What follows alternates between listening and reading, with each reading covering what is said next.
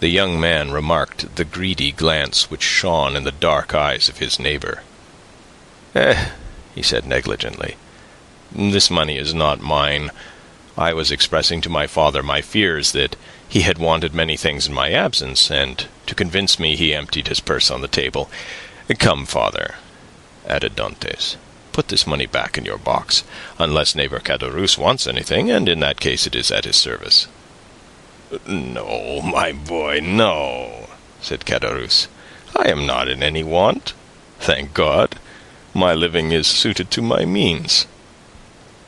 Keep your money, keep it, I say. One never has too much. But at the same time, my boy, I am as much obliged by your offer as if I took advantage of it."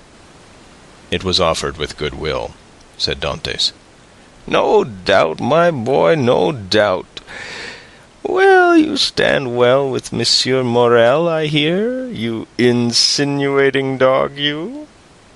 "Monsieur Morel has always been exceedingly kind to me," replied Dantès. "Then you were wrong to refuse to dine with him." "What? Did you refuse to dine with him?" said the old Dantès. "And did he invite you to dine?" "Yes, my dear father," replied Edmond, smiling at his father's astonishment at the excessive honour paid to his son. "And why did you refuse, my son?" inquired the old man. "That I might the sooner see you again, my dear father," replied the young man. "I was most anxious to see you." "But it must have vexed Monsieur Morel, good worthy man," said Caderousse. "And when you are looking forward to be captain, it was wrong to annoy the owner." "But I explained to him the cause of my refusal," replied Dantès, "and I hope he fully understood it." "Yes, but to be captain one must do a little flattery to one's patrons." "I hope to be captain without that," said Dantès. "So much the better, so much the better. Nothing will give greater pleasure to all your old friends, and I know one down there behind the St. Nicholas citadel who will not be sorry to hear it." "Mercédès?" said the old man.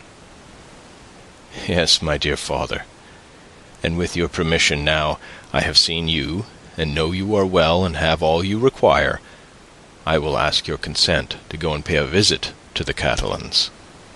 "Go, my dear boy," said old Dantès, "and heaven bless you in your wife, as it has blessed me in my son." "His wife!" said Caderousse. "Why, how fast you go on, Father Dantès! She is not his wife yet, as it seems to me." "So, but according to all probability, she soon will be," replied Edmond. Oh, "Yes, yes," said Caderousse. "But you are right to return as soon as possible, my boy." "And why?" "Because Mercédès is a very fine girl, and fine girls never lack followers. She particularly has them by the dozens." "Really?" answered Edmond, with a smile which had in it traces of slight uneasiness. "Ah, yes," continued Caderousse, "and with capital offers, too. But you know you will be captain, and who could refuse you then?" "Meaning to say," replied Dantès, with a smile which but ill concealed his trouble, "that if I were not a captain..." "Eh? eh?" said Caderousse, shaking his head. "Come, come," said the sailor. "I have a better opinion than you of women in general, and of Mercédès in particular, and I am certain that, captain or not, she will remain ever faithful to me." "Oh, so much the better, so much the better," said Caderousse. "When one is going to be married, there is nothing like implicit confidence.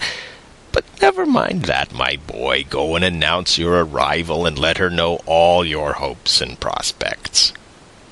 "I will go directly," was Edmond's reply, and embracing his father and nodding to Caderousse, he left the apartment.